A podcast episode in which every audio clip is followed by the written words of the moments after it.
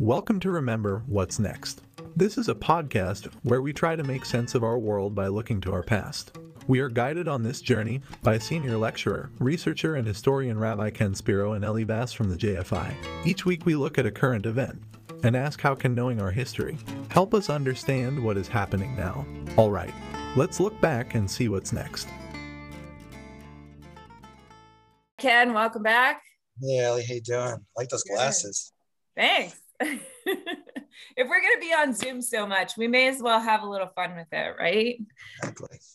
Um, okay, so welcome back, everyone. Um, we are going to uh, continue our sort of new explana- exploration that we've been getting into um, around the different um, Jewish communities. It came out of a conversation that we had a couple of episodes ago.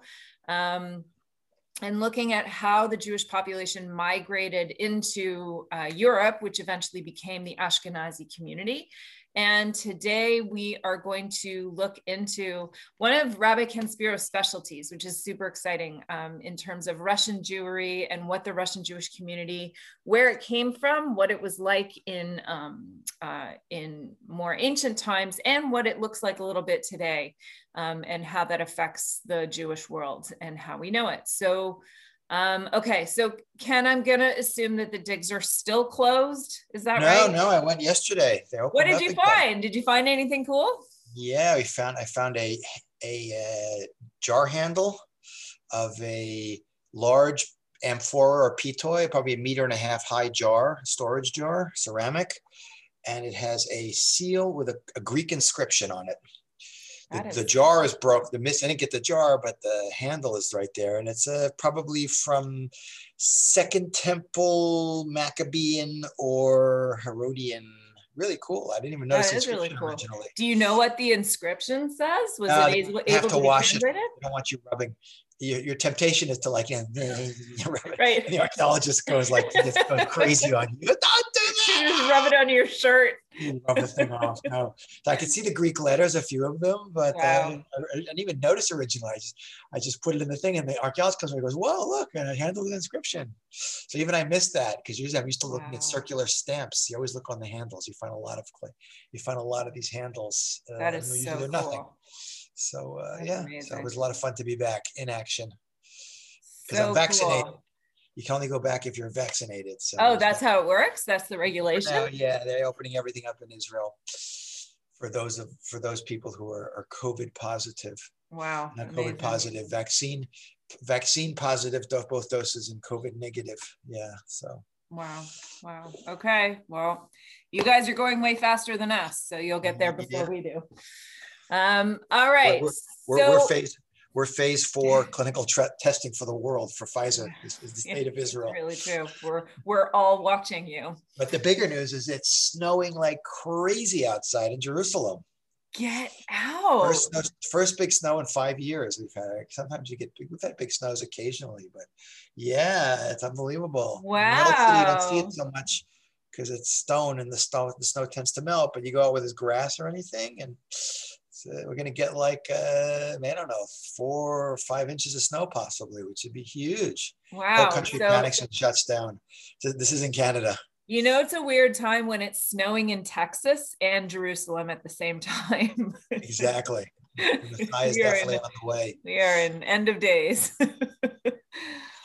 Okay, so let's dig in. I'm so excited to learn this with you. I think... Um, you know, knowing your background and um, and how important I believe Russian Jewry to be to our understanding of the Jewish world today, and it being such a little spoken about topic, um, I think it's so. I'm so excited to learn a little bit more about it. So, where's where do you think the best places to begin? Like, um, should we start with how we got there, or should we start somewhere else? I mean, we already sort of talked how we got there. You know, coming from Poland all the way back.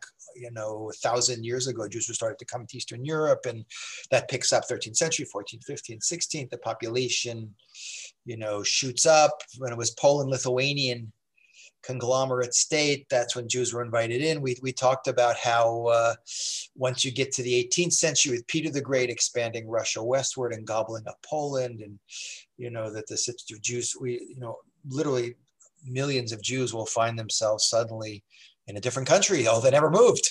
Only that happens in Eastern right. Europe a lot. Right. And, uh, and we sort of got up to, you know, the, by the late nineteenth century, you know, we, we have about, you know, about forty percent of the Jews in the world, at least, are living in, in what is the Russian Empire, like wow. over five million Jews. Wow. And then the assassination of Alexander the Second in eighteen eighty-one and all the pogroms it unleashed, and how about half those Jews in the next twenty or so years will leave the country. The majority are going to go to the United States. That's kind of where we left off. But that also kind of corresponds to eighteen eighty-two to nineteen fourteen is the big, the big uh, flight from the Russian Empire out to anywhere they could go. You know, some going to Israel. It also corresponds. eighteen eighty-two is the beginning of Zionism. Right. Although definitely the Golden Medina of America was a much better option as a first world country, you know, that already millions of Jews were pouring into. Um, but it also corresponds to the, the, you know, the political upheaval going on in Russia, which led to the assassination, which caused the Jews to leave, doesn't end with the assassination of Alexander the Second.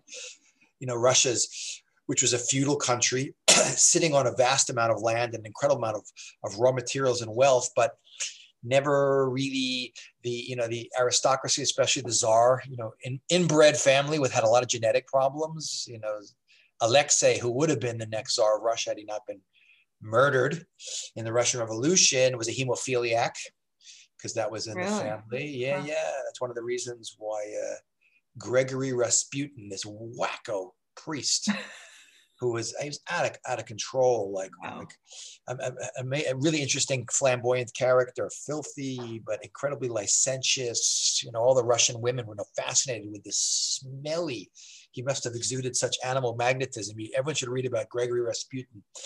Wow. But uh, he was, he had the ability somehow to, when the, when, when the Tsarevich Alexei was having these internal bleeding fits, he could like soothe him and calm him down. So he kind of were, weaseled his way into uh, Alexandria, the, the, the Tsar, you know, the Tsar's wife's good graces, much to the disgust of a lot of the nobility of Russia, and, and only added to all of the, the really bad feelings they had towards the Tsar being out of touch. And, you know, we talked about World War One being the final straw that broke the camel's back for Russia, because Russia losing so badly against the Germans in the war, mm-hmm. um, was the final straw that really triggers the revolution. You know, Lenin comes back, who was in exile in Paris.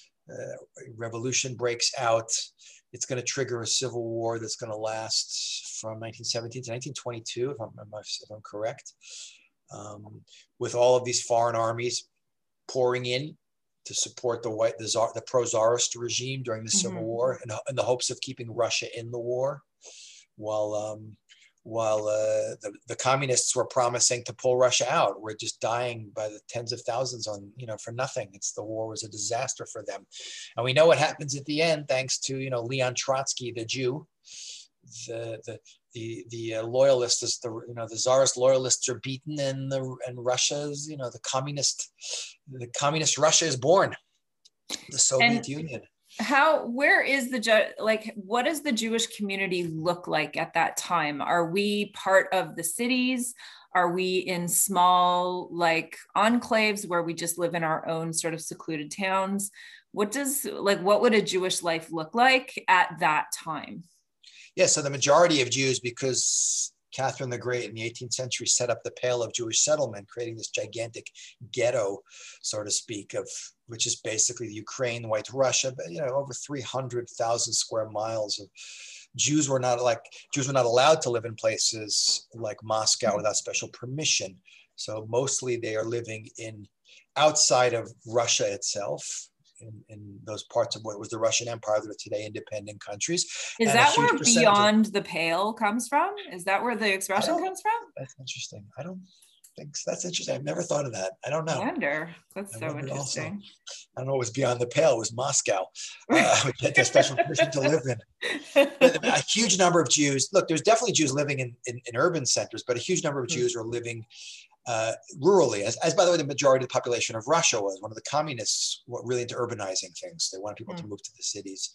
Um, yeah, so the majority of Jews were living in small communities, these shtetls, you know, hundreds and hundreds and hundreds of these shtetls, that uh, were either mixed communities, or, or sometimes there's a few non-Jews, sometimes they were split. There were cities that had significant populations. I said, like people, places, you know, like, you know, in Poland, which was at one period of time was part of the Russian Empire, you know, places like Krakow and Warsaw. I'm getting ahead of myself, but by the time you get to World War Two, these, these cities are one third Jewish. So there was this significant urbanized Jewish population, but a very big rural population, mostly poor, middle class or, or worse or worse off. Um, but the revolution is, is very, revolution coming on the footsteps of the war. Remember, World War One was not a real civilian war like World War Two was, where so many civilians were killed or deliberately killed in the case of the, you know, the Einsatzgruppen of the Nazis going through towns and villages mm. and mass murdering Jews. Uh, but the Russian Revolution and all the unrest and unleashed, unleashed a massive amount of violence internally, lawlessness, and a lot of violence directed at Jews. They estimate that at least like two hundred thousand Jews were killed, murdered during the Russian Revolution between nineteen seventeen and nineteen twenty-two, majority in Ukraine by Ukrainian nationalists who were just using, using it as an excuse also to like break away.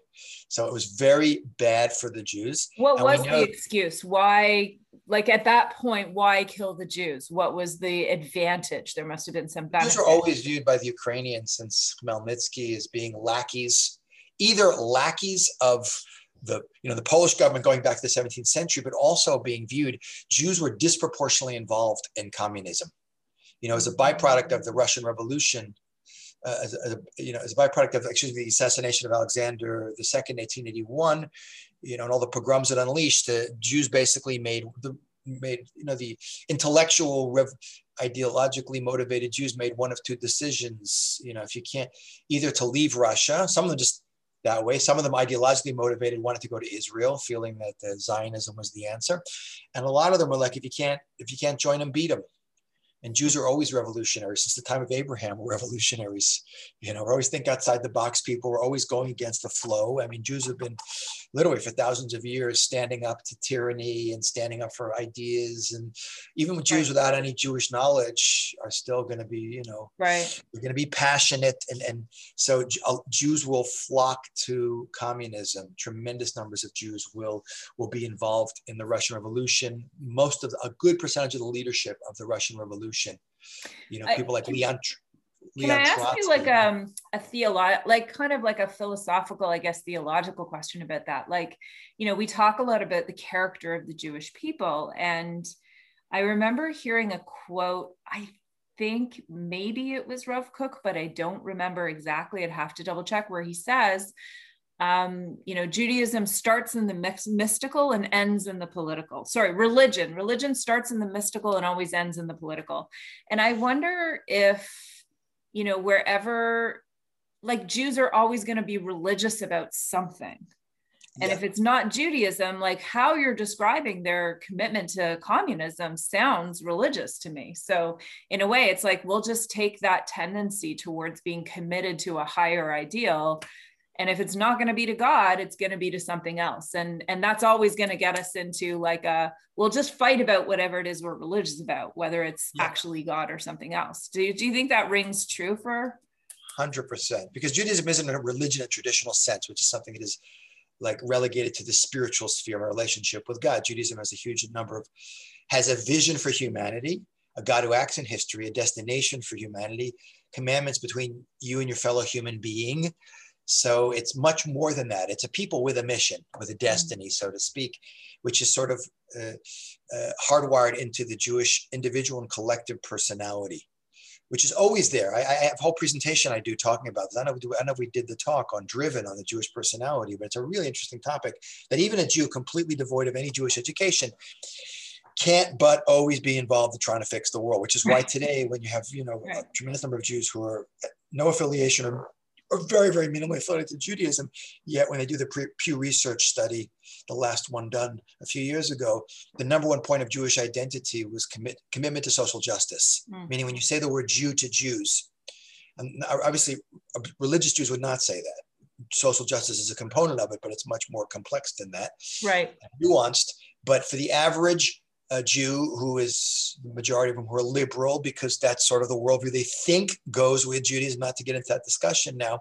Social justice becomes the, their expression of Judaism. Mm. So you can say the same thing about Jews in Russia. It comes out of our own experience. Like, we were slaves in Egypt, or we were oppressed by the Tsarist Russian government, but we Jews are always for every ism but Judaism, and always giving up their money and their time and even their lives for every cause in the world to help everyone else, often at their own expense. Right. Materially and even physically, because Jews are such idealistic people. So Jews in Russia is exactly that. You have almost half the Jews in the world, you know, stuck in this place, wow. being treated like garbage. And they realize this is an opportunity. You know, you know, communism and socialism, communism is founded, created by a Jew. You know, when Jews leave God behind, they're still going to create a form of government that's going to be top down, which is what progressive communist politics is about. Big government will take care of you from cradle to grave, socialism. These are Jewish right. ideas, because right. government's going to do the job that God didn't do, or whatever we felt God should have done. So it's not just Jews will flock to it, they will actually create it and, and, and, and, and migrate towards it. And, and, you know, people like Trotsky again will save the revolution from organizing the Red Army, and, and, and Zinoviev and, and, and Kamenev. These are guys who are huge, close confidants of, of Lenin, without whom the revolution probably wouldn't have happened. Hmm. Um, you know, once Stalin, of course, comes to power, he's going to have all of them murdered. Kamenev and Zinoviev actually pled guilty, even though they're innocent, on condition they not be executed. And, it, and the night after they pled guilty, they were taken out secretly and shot. Trotsky. What are what are the years of that? Just so we have a timeline.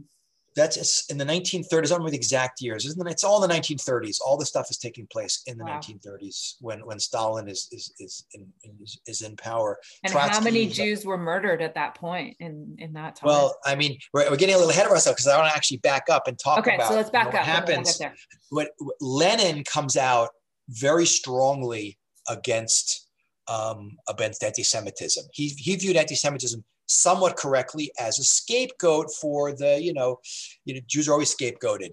Tsarist Russian government's corrupt, blame Jews, go kill Jews, beat up Jews, treat them badly. Just, you know, it's, you know, bait and switch, you know, they go for them and ignore us kind right. of thing. Right. So he was correct about that. And he came out and he actually, there was, there was very severe penalties.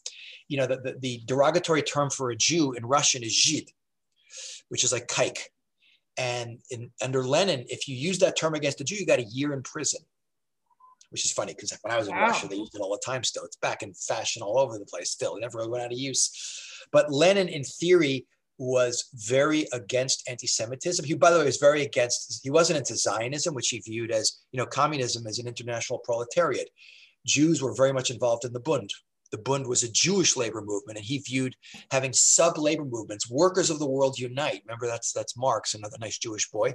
Right. You have nothing to lose but your chains. So the, the, it's the communist, you know, their song is the International. It was considered international workers unit that transcends uh, borders and, and, and faith or anything like that. So hmm. the, the, the communist regime of the Soviet Union was very against the Jews having a separate identity. They were very not into Zionism. They will actually create, they were not against ethnicity.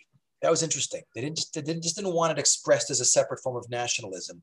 Huh. So a little obscure fact is in the, in, the, in the beginning of this period of time after the Russian Revolution, they will set up as far east as you can go in Russia without like ending up in the Pacific. An autonomous Jewish oblast, it was called, a region called Birbidjan. They would not allow Hebrew. Hebrew was a banned language, but Yiddish was okay, because Yiddish was like international, but Hebrew was for like the Zionists. And this was supposed to be uh, a Jewish autonomous republic in the Soviet Union, and it still exists, I believe, in theory. I don't think it never reached a, the official language was Yiddish, and some Jews did move out there. It never reached a period of point of, it was in the middle of nowhere, but never reached a period of time when Jews were the majority of the population, but they were okay. If you want to have a Jewish ethnicity, because the Soviet Union contained an incredible number of ethnicities. Right. And you have Asians and you have these Muslims and Asians and, and, and, you know, and Eastern European, you name it, they're there. It's an incredibly diverse place and a huge piece of land. Wow. Um, so they would allow Jews that, but they didn't want the Bund. They didn't want a separate Jewish union. They didn't want Zionism, none of that stuff. Um, And so initially, interesting. And so you could be like kind of ethnic, ethnically slash culturally Jewish, but not yeah. religiously, not really theologically Jewish. That's fascinating. Yeah, yeah, and and and they actually went. They actually went um, after Judaism immediately after the revolution, banning. They they basically shut down. It wasn't just Judaism, by the way. Organized religion was very, very much not in, uh, in, in, in the late nineteen twenties. They started officially going after religion, and Judaism especially. You know, rabbis were thrown out of their jobs. Jewish communal property was confiscated. Synagogues were closed down. They did the same things to churches also. They allowed a couple of monasteries to function. When I was a student in, Mos- in the Soviet Union, you know, almost forty years ago, uh, I got to, I visited one. The only open like monastery, uh, but but they basically went after Judaism as a, as a as a religion because they were against all religions as the opiate of the masses. They went after Hebrew. They outlawed things like it was illegal to have Shabbat. They went after this stuff. Wow. They literally, they, and and so Jews were faced with. Sounds very Greek in pattern. Yeah, it's like what's well, like the term is like a shmad, but it wasn't. It was to be fair, it wasn't the it wasn't. directed explicitly and only at Jews. They went after all religion, like the Chinese are doing today with their very large Muslim minorities and things like that. And Christians, they go after right. the communist Chinese. They're hardcore. Your religion has to be the party. They don't want anything interfering with your loyalty. Hmm. So, um, so that proved to be incredibly destructive for Jews because, you know, one of the patterns we see, I mean, when we look at uh, Jewish history, you know, what keeps Jews Jewish is Jews keeping Judaism. And the people who really want to end the Jewish people understand that the best way to end the Jewish people is to cut them off from their Judaism. If you do it by force, then Jews push back. The smart way is just to love them to death, so they assimilate. Right. Right. That works actually much better, but most of them, the haters of us, thankfully, the, the haters of us aren't patient enough and nice enough to do that. They want to, they want to, they want a quick response. They're going to come after us directly, you know. But uh, so you have a unique situation in Russia where you're going to have. Um, Jews who are going to experience, and even though, by the way, you know, Lenin puts a lid legally on anti-Semitism, but it never goes away. And Eastern Europe, which is actually very religious and has a long history of deep superstitious, the more religious these countries are, the worse they are usually to us. Mm-hmm. Long history of very deep superstitious Jew hate. Um, you're going to have Jews who are going to be subjected to, if not open anti-Semitism, constant low-level anti-Semitism discrimination, mm-hmm. but at the same time robbed of your Judaism, which is really doubly bad because it's one thing to be hated as a Jew and be a proud, educated Jew and you know why they're hating me. It's another right. thing to be completely, you know, cut off from your Jewish roots. And, right. Which is going to lead, what by the way. Some of, what are some of the specific, um, you know, libels against the Jews in the in that Russian time? What were some of the things that were, the myths that were propagated? Well, I mean, you have the classic Christian accusations against Jews, you know, Christ killers and just being different and weird, but they're going to morph into the more modern, you know, you see with modern anti-Semitism is focused much more. Medieval anti-Semitism is the Jew is a threat because he's in league with the devil, he poisoned wells, he kidnaps your children, used their blood to bake matzah, and look, he even killed God's son. It, it morphs into Jews having an inordinate amount of control and power. Jews being behind the bourgeoisie capitalists, you know, who were influencing the world. You know, Hitler was accusing, you know, after when he wrote Mein Kampf, he said the Jewish bankers led, you know, drove the world into the war. So you're going to have that kind of stuff, mm-hmm. uh, all in a very toxic, in a toxic mix. And these and Jews are weird, Jews are different. And remember, what, you know, you remember, I, I think I mentioned this last time when I was in Moscow with my with my Jewish or part Jewish, some of them were not even halakhically Jewish friends. The only people who would hang out with us when I was a student in Moscow, because it was dangerous to be seen with foreigners. You get you get big trouble. But the Jews already were in so much trouble they didn't care. so so but they'd walk down the street and go, he's Jewish, he's Jewish. Russians really look different. The Slavs look really different. It's not, you know, you don't see this in America and Canada where everyone's a mushmash. There's so many mixes of people, you know, okay, Chinese people stand out, Black people stand out sort of, but, um, but uh, it, Jews really stood out. Even it, they look differently, different culture, you know, this the amount of drinking, you know, Jews were never to the big drinking thing. It was just such a contrast. So anywhere you stand out as a, as a clear minority living amongst, and it wasn't like we're living in an autonomous republic, like, you know, Kyrgyzstan or Tajikistan, and when everyone there looks like you, we're a minority in the Russian Empire, but we're a majority in our own geographic piece of real estate. Here we're mixed in with the population. So all of that kind of comes together in this mix of these Jews are international capitalists, conspirators. Um, and when Lenin is gone and Stalin takes over, I mean, he was vying with Trotsky and Trotsky lost and fled. And then Lenin, Stalin has Trotsky killed in Mexico City in nineteen forty-one. He has an ice pick, an assassin put an ice pick in the back of his head. Um, Stalin, who was a absolute like evil megalomaniac, control freak of a guy. Right. He really, because, and a lot of, a lot of it had to do with Jews being in tremendous positions of power in the, in the, in the Communist Party. Stalin, we know, purges, uh, he goes through a series of purges where he estimates twenty-five million of his own citizens may have died during these purges. Wow. Either executed or just going to these, you know, these camps and dying there, never coming home. I mean, he was, he was, a, he, he killed far more people than Hitler killed. The only person who bested him was Mao Zedong, who, who killed at least twice as many as that people right. in the Cultural Revolution.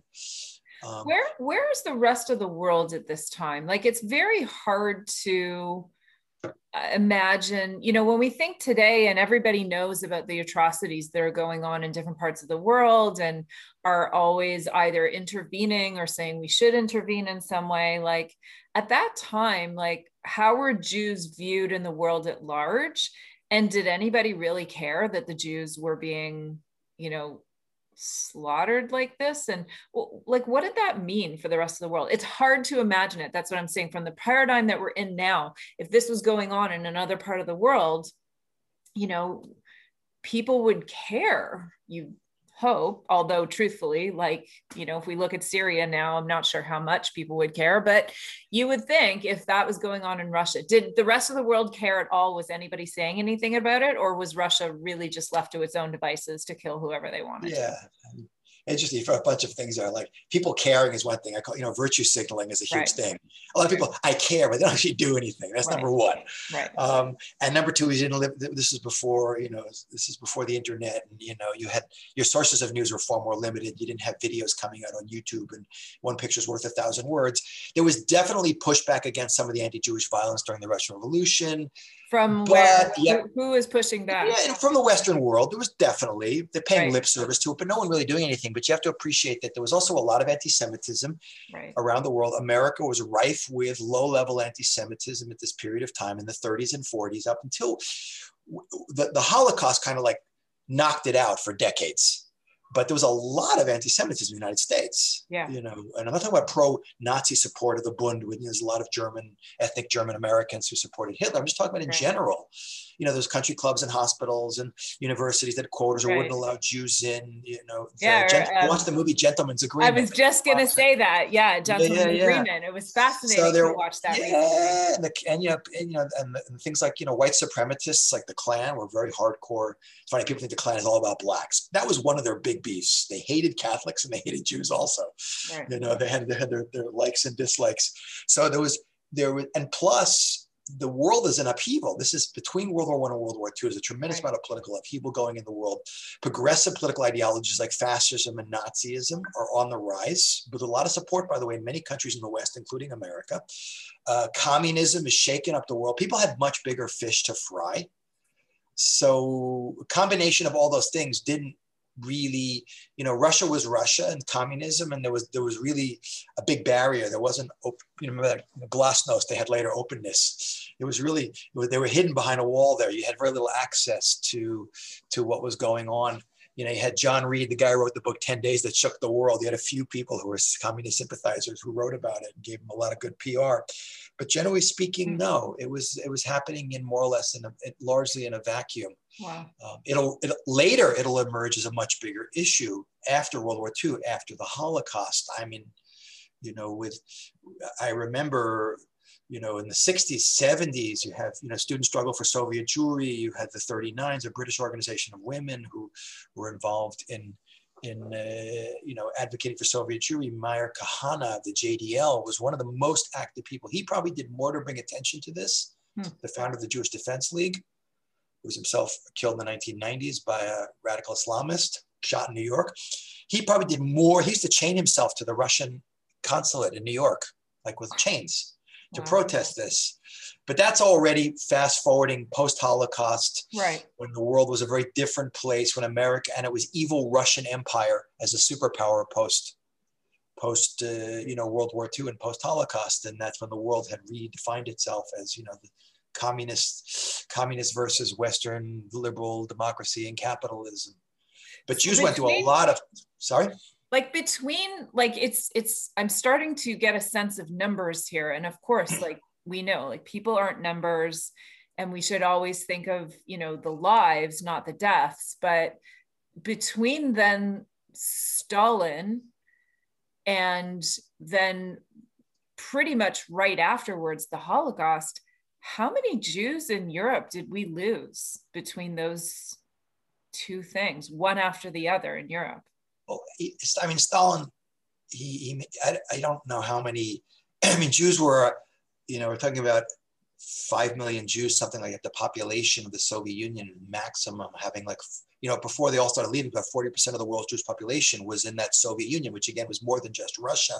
Right. Um, how many people, I mean, he had a big, he had a huge population. The vast majority of people who died under Stalin were not Jewish. Okay, got um, it.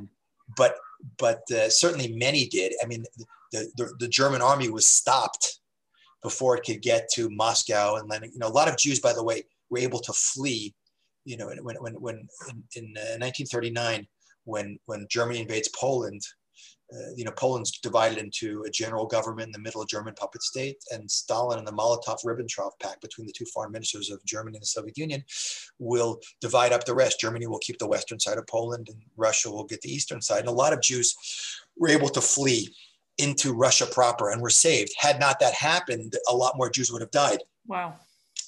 Um, still, he got Hitler got his hands on over a million of them, and uh, Poland was the country that got the most devastated. With you know three million Jews more, you know, th- were killed in Poland, but several million were able to survive in the Soviet Union. And by the way, in World War Two, a tremendous number of Jews, five hundred thousand, uh, it's five hundred thousand Jewish soldiers fought in the Soviet army in World War Two. Two hundred thousand were killed. Wow. There's over one hundred Jewish generals in the Russian army.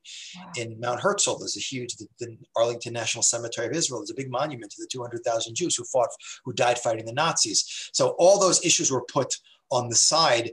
You know, before the war, Stalin was purging and killing everyone, including most of the generals of the army, which is why Hitler was so successful, because Stalin was so caught off guard. The, the Russian army was in such bad shape prior to the nineteen forty-one Operation Barbarossa, which was the biggest invasion in human history, when seven million Germans and all their allies will pour into Russia, overrunning Ukraine and White Russia and, and Estonia, Latvia, Lithuania will all fall very quickly. And, you know, um, by the way, in a lot of those places, the Jews, like in Lithuania, will be murdered by the local population before the Nazis even get there, being viewed as in league with, these are countries that were occupied by Russian communists and viewed as the Jews or the communists, even though a lot of the Jews had nothing to do with, you know, they're just citizens of, you know, you're just really caught between a rock and a hard place. Wow. So again, they don't distinguish. They come after all of us. Right. So uh, a lot of Jews fought, a lot of Jews died. They put all the differences aside um, for the war to fight, you know, the Great Patriotic War, as they called it, to fight mm-hmm. off the Germans. And we know eventually it was really Russia that absorbed the brunt of German offense. It was Russia that chewed up and spit out the German army in Stalingrad, went on the offensive, and really Russia did it. I mean, not, not to wow. denigrate the role of America in D-Day, but if you know your military history. But right after the war, again, Stalin goes back to doing what Stalin does, which is going after, you know, everyone, including the Jews. In wow. a, a little, a, a very unknown uh, thing that took place between nineteen fifty-one and nineteen fifty-three was the Doctors' Plot, where Stalin, in, under the guise of trying to organize a massive purge of the Communist Party, uh, he accused some doctors, most of them Jews, of trying to poison him. Wow. And these doctors, these doctors were arrested, they were tortured, they were all innocent, they were forced to confess. Um, and there was a plan, Stalin's plan, we now know there's a lot of evidence came out. I met the son of one of these doctors when I started the Eshetar Russian program, talking in like nineteen ninety-one. Wow. I met the son. He was an older guy, right? This is his father, was one of the guys arrested. Um, we now know that Stalin's plan was to use this as an ex- a pretext to deport all the surviving Jews of the Soviet Union to camps out in uh, out east, to kill off all the Jewish leadership, and then to murder all the remaining Jews. And this is right after the Holocaust. This was in nineteen fifty-one, nineteen fifty-three. The plan was by the mid nineteen fifties to murder two million more Jews. Unbelievable. Now, Stalin dies mysteriously. There's a lot of speculation that he may have been killed by the Politburo. Realize you can't do this. It's right. Like, you know, we're pretty evil, but we got our red lines. You can't, you know, right. Less than a decade after six million Jews is killed in Germany, go take out two million more of them. But even when Stalin was gone and, you know, Khrushchev comes into power and they go through the de-Stalinization. It's funny, Stalin's all back in popular again in Russia because mm. Putin, they like strong leaders. But the, the condition strong, of Jews, you know, initially when Israel's founded as a state, even though the communists didn't support nationalist movements, they supported Israel. They voted in nineteen forty-eight mm. in that famous vote to partition Palestine, and you know, it, Soviet Union voted to support it because they were not because they liked Jews, they didn't, not because they liked Israel, they didn't, but because they knew that Israel was a social, basically socialist. The Labor Party, which probably won't even make it into the next election, wow. literally ran the country pre-state and ran the country till nineteen seventy-seven. His the Jewish Labor Federation, the Labor Party, yeah. the you know the, their health fund, they, they the core industries, they were the United, the United Kibbutz movement. It was one giant socialist entity that actually bankrupted itself. Um, but they were hoping people like Ben-Gurion was a socialist. They were hoping right. that they these guys would be socialists. They would be in the camp of the Soviet Union, and they would be able to minimize the influence of Western powers, specifically England in the Middle East, and be able to expand their own influence, having Israel as an ally there. That didn't last. Once you get to the, you know, the Suez affair, when, when Israel invades in, nineteen, in nineteen fifty-six, the Suez Canal, whole interesting story, they switch over. And from then on, it's going to be the Soviet Union backing the Arabs. But initially, but you fast forward to nineteen sixty-seven, and Golda Meir went to visit Moscow. She went to Russia. Really? And there's a famous picture of her standing outside the synagogue, Archipova Street. The only functioning synagogue allowed to be opened in Moscow was in Archipova Street. And she's just mobbed by Russian Jews. These are Jews who had now gone for half a century with no Judaism, denied their, denied their identity, you know, denied their language, denied their pretty much their culture. And then they see Jews from a Jewish state. It was like a, a they did not like this in Russia at all. The Soviet Union did not like this because these Jews, they're gonna like gonna get uppity again. They're not gonna just disappear. Right. They're gonna get all their Jewish identities to be, and it was, it was reignited. And this is the beginning of the Soviet Jewry movement. Who was she going to see? Why was she in Moscow? She was in there on an official state visit. Like she, that's the, the early on, you could do that stuff. Uh, she goes all over the world, as a matter of fact, Golda Meir. Right. Wow. She went to raise a lot of money. She went to raise a ton of money for Ben-Gurion and probably saved Israel initially. Wow. Ben-Gurion called for the last man in my cabinet. Very interesting character, Golda Meir. But, that is um, wild. So what was what was Russian Jewry then looking like at that point? Like, and, and you know, knowing that we're going to kind of um, quickly get up to sort of the end of our our time, like, so in the nineteen fifties, sixties, seventies, what was Russian Jewry looking like? Like you said, it was sort of like, there was no necessarily like Jewishness about it. Um, so then what happened? Did that change? And what does it look like now? Because I, you know, the Russian Jews that I've met are quite still um, frightened by their experience as Jews in Russia still. So yeah, where, where do we go with that? So again, you had Jews who basically had no knowledge of Hebrew, no knowledge of their history, no knowledge of their religion. Mm. Very few Jews managed to preserve anything. There was almost no tolerated official Jewish function, like one synagogue with a rabbi who was like appointed by the K G B, you know. Wow. When I used to go to the synagogue, when I was a student there, I used to go to the synagogue and, and people were, it was very dangerous to even be seen there. The place was crawling with K G B. Just being spotted there could cost you your job. But beginning in the sixties and through like nineteen seventy or so, Jews start to apply to leave and go to Israel. I think four thousand got out. Um, and that number is is going to increase tremendously in the seventies. You know, you're going to have like two hundred fifty thousand Jews are going to be allowed out.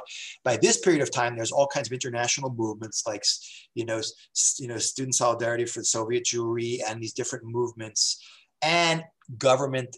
and government pressure, especially for the United States, the Jackson-Vanik Amendment, you know, putting putting uh, conditions on trade with the Soviet Union contingent on easing up on the Jews and allowing immigration. So in that period of time, a quarter of a million Jews are going to leave. But Jews are a teeny percentage of the population. They're like they're they're like zero point one six percent of the population of the Soviet right. Union, but they're like twelve, fifteen percent of the student body of universities, disproportionately impactful as we always are. And these are these are people who got free education from the Soviet Union. They used to put this this this uh, this um, dip, they call it the diploma tax on people wanted to leave. This huge amount of money to pay back the government. You want to go to Israel or leave? And by the way, a lot, at that period of time, a lot of them were going to America. The majority right. were going to America, not to Israel. Hmm. Um, you got to pay back this diploma tax, which is equivalent to sometimes as much as twenty. Uh, twenty salaries for you know, twenty years of work. It was like ins insane stuff. Wow. And there was all kind, you could lose your job. They would, I mean, when I was there as a student, I remember people would be, I met some of the famous, some of the famous refuseniks at the time. These are guys who were PhDs in science who lost, who were arrested for trying to leave under some pretext. That was, even a totalitarian regime would have to find you guilty of some offense. So they would, They would throw you in, they would, they would have your employer, here's what they did, they'd make sure your employer, university, Moscow State University, and the Department of Physics would fire you. They'd make sure that no one would rehire you. Then they would arrest you. Uh, this guy, particular dissident, got a job stoking a furnace in a building. He was, a, he was like a postdoctorate in physics and mathematics.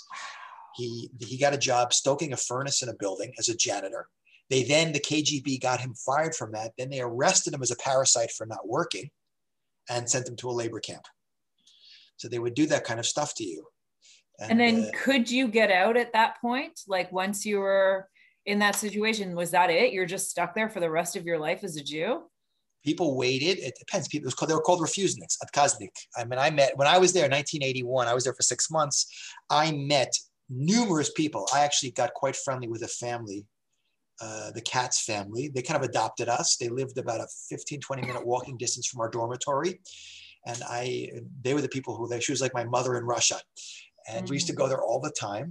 He was a PhD in permafrost engineering, which I said is not going to help you much if you go live in Israel.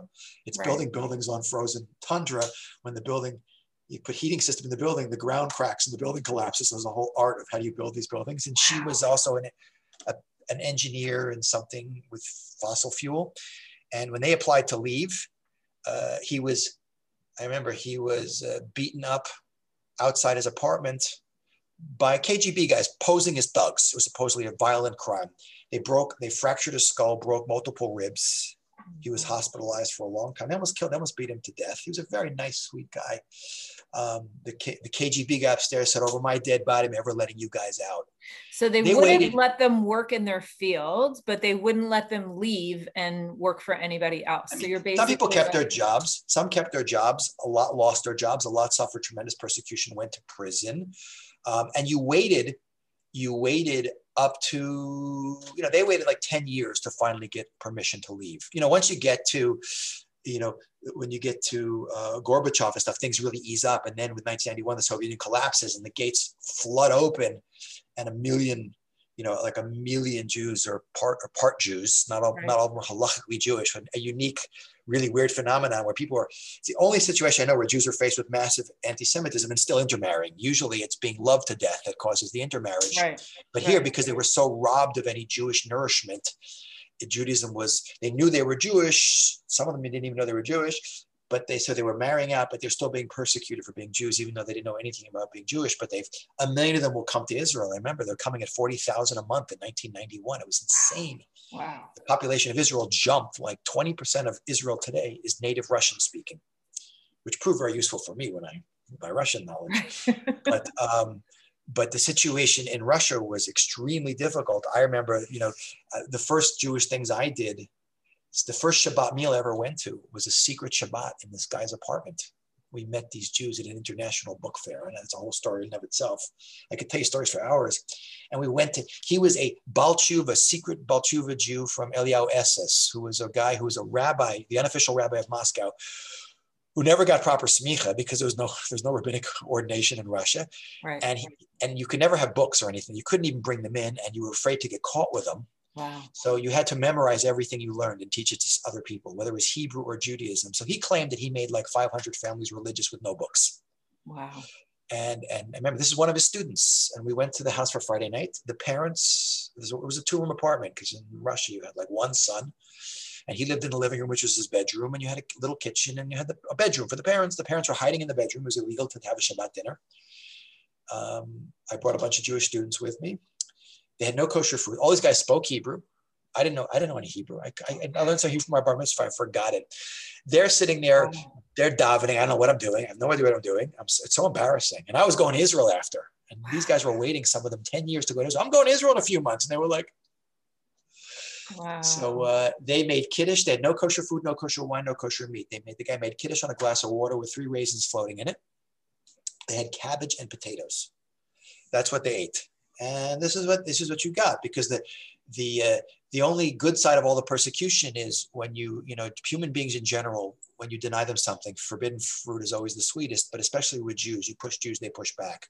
Mm-hmm. So it created a tremendous desire amongst Jews to learn anything about Judaism. When I was in the Katz's house, one of my, my roommate was this guy, Jim Cohen from Harvard, who was not religious, but compared to what I was back then, he knew a lot more than I did. He spoke Hebrew and wow. he knew like hundreds of Israeli and Jewish songs. And we used to do these secret concerts. We'd go into the house and the house, the apartment would be filled, like a little apartment, would be filled with forty, fifty Russian Jews of all ages, boys, girls, men, women, and we just sing for them. I learned all these songs and they just wow. wanted anything Jewish. Wow. You know? What a contrast. So it was, from, you know, all this stuff was going on and, and, and it was, and, and we were being followed all the time. And it was really, for those, people have to, people, you have to have lived in a place like that to appreciate how yeah. dangerous some of these political ideologies are. Right. But how incredibly destructive it was for these Jews. Of course, once the, the floodgates open, most of them are going to leave. You know, right. Russia's, a, there's, I think, one hundred fifty thousand Jews maybe left in Russia today. Most of them are old people who don't want to leave, or businessmen who are doing really well. Right. Where, and, and where does, you know, of course, one of the most famous names associated with Russian Jewry is Natan Sharansky. So where does he fit into this timeline and this story? How do we know him, and why was his story important? So Sharansky, uh, actually, he got involved with Alexander Sakharov, who was a big human rights activist in Russia, not Jewish. Um, he actually is, not to in any way put Sharansky down, he's an amazing guy, but he pretty early on, I don't remember which year it was, in the seventies, he met his wife Avital, who, uh, who um, another woman who translated his book. Used to live in the old city. She's a PhD in Russian. She taught at Hebrew mm. University, uh, uh, Professor Hoffman. Um, but they ended up, he was involved in the, the, the human rights movement in Russia, but he ended up getting, they got married and he, she had to leave the country the next day. They never spent any time together married. And he ended up getting arrested very soon after that wow. and being in prison. And he became much more famous only because uh, Avital was absolutely tireless campaigning for him and running around wow. and, and like and, and he just sat in prison playing chess in his head, by the way. Right. The guy's he's a very smart human being. Wow. But really he is really well, he kind of became the face of Soviet Jewry. But it had, I think it really, to be fair, I think it had more to do with her so out there nonstop advocating for his freedom. I remember when he came to the wall, I went, I was here for a couple of different people. I remember when Yuli Edelstein, wow. who was very big in the Likud party, when he came to the wall. When they let him out, these some of these people I'd met in Russia when they were still there. And then I met them, then I saw them coming to Israel and they came to the wall and it was like wow. the Messiah's come, like forty, fifty thousand people dancing Sharansky to the Kotel. It was incredible to watch. But uh, there's a lot of people. Some of them were a lot less known, and some of them, you know, Mendelevich, they, they hijacked a plane. They tried to hijack a plane from Leningrad to get to Israel. There was all kinds of things going on that people just didn't know about, but people were wow. so desperate to get out. And in the end, look, as a big case made, Ellie, it's very interesting that the straw that broke the camel's back of the Soviet Union was the mm-hmm. Soviet Jewish movement.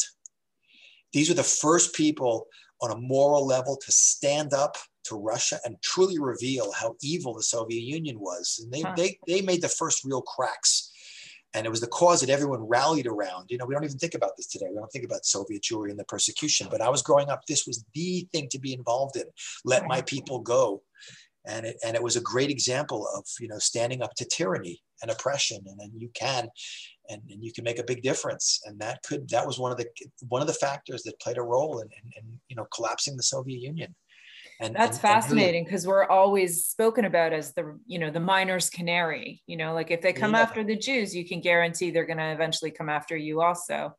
Um, but in that case, I guess the, being the miner's canary actually let the rest of the world know the depth of the issues in that country that they would have ignored otherwise. So exactly. yeah, that's exactly. really interesting. Yeah, so uh, I really, I, I regret not writing a book about all my experiences there. I mean, I only experienced this as a foreigner, and they couldn't, there's limits to what they can do to me, but, you know, the fact that I have to say on a personal level, you know, I'd, I'd started to get a little interested in Judaism beforehand, but being in Russia, I was going to go to kibbutz after because I had to kill some time. I only went to the Soviet Union because I studied seven years Russian in high school and college. And by the time I left, I could read Tolstoy in Russian, but I couldn't ask for directions on a, on a, on a street. Wow. And, you know, you got to live in a country. If you want, I always say, you want to learn Spanish, you got to live in Florida. So, so I said, you couldn't go because it was a communist country. You can go to France today on a three-month tourist visit and rent an apartment and hang out there as a tourist for three months and practice your French. You couldn't do that in Russia. You could go on like a one-week, you know, uh, tour, and that would be your entire immersion. And, and they'd carefully monitor everything you did, walking people, making sure you didn't interact with the population. You don't, like, you want to see this on steroids, you go to North Korea. North Korea makes right. Russia look like a walk in the park. I mean, that's right. crazy, crazy state control. Um, but so how did you get in? How did you? So the only way to do it was, was to go as a graduate student. So I got into grad school in business. I deferred for a year. And I said, I'm going to go to the institute. It was called Institute Ruskoye Yazid Kameny Pushkin, the Pushkin Institute for Russian. It was part of the Moscow State University. It was a school to teach teachers to teach Russian language. It was a master's degree program.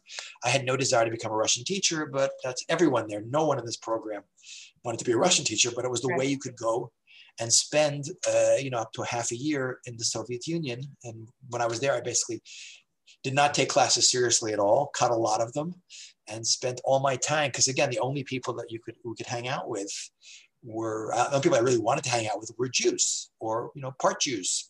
You know, the irony of some of the part Jews is many of them were not halakhically Jewish because the father's Jewish and the mother wasn't. And in Russia, you had an identity card. And if you were part Jewish, it listed you as being Jewish. And, but then you get to Israel, let's say, and then you're not Jewish. So I, it, psychologically, it's very difficult for them because they suffered. Sure. Oh my gosh! They weren't discriminated against in Israel, but they weren't considered halakhically Jewish, which is wow. problematic. Hmm. Even today in Israel, if a non-Jewish Russian soldier whose father's Jewish dies, God forbid, in combat, they have a special section of the cemetery because you don't bury non-Jews with Jews, which is a very uncomfortable thing because there's a person who. who gave their life defending the Jewish state. It has nothing to do with thinking they're second-class citizens. It's purely halacha, and halacha doesn't take into consideration that kind of stuff. So you have a section of uh, Mount Herzl that has people, a lot of them have very Jewish-sounding names because the father is Jewish, but they're not halachically Jewish. So these poor people, a lot of them went to a lot of trauma. Even till today, where Israel absorbed a million of these people, a third of them are not halachically Jewish. Wow. So for the first time in the history of the state of Israel, we now have a very significant population of non-Jews who aren't Arabs living in the Jewish state. So it remains a bit of a problem. I don't believe it was handled that well by the, the government. Right. I think a more welcoming attitude towards converting would have been useful. Right. But it certainly is a much happier ending to the story than what was going on there. And I and went where, back. You know, you mentioned that there's only about one hundred fifty thousand Jews left in Russia at this point. Like, what do those, what do those communities endure now in terms of being Jewish? Is it still the same level of persecution? And no. how do they survive and function? No, I mean, I've, I haven't gone back to Russia in a long time now, very long time. I used to go, I was, you know, when the Iron Curtain fell apart and I was in Eish HaTorah working, I, I became one of the guys who ran the Eish HaTorah Russian program. Mm. So all my Russian, I was wondering, why did God have me learn Russian for seven years? You know, it became very useful. Mm-hmm. And I went back and forth a lot.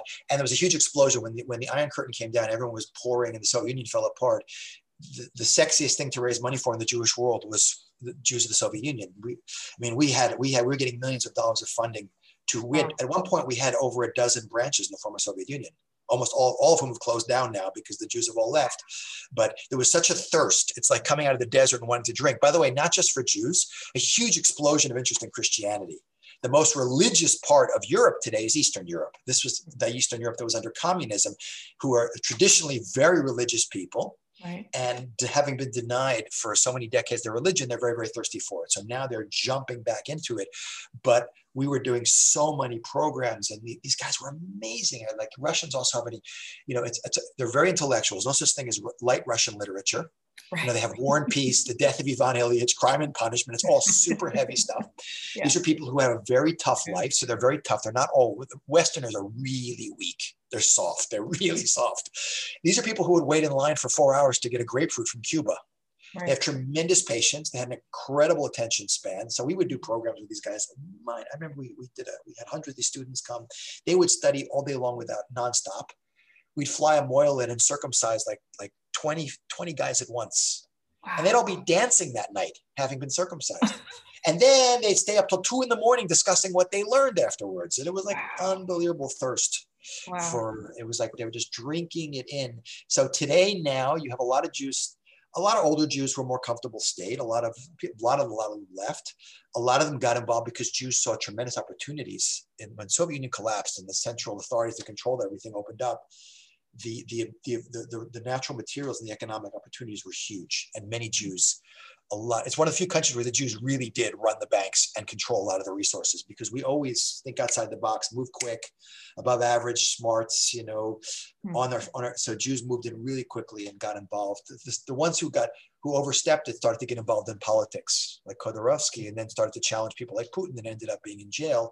But the ones who stayed in business, and, and Putin himself has had historically very good relations with Jews, even as a child. Mm-hmm. So he has, Uh, he has, he has, a, he doesn't have, he, he's not an anti-Semite that I know of.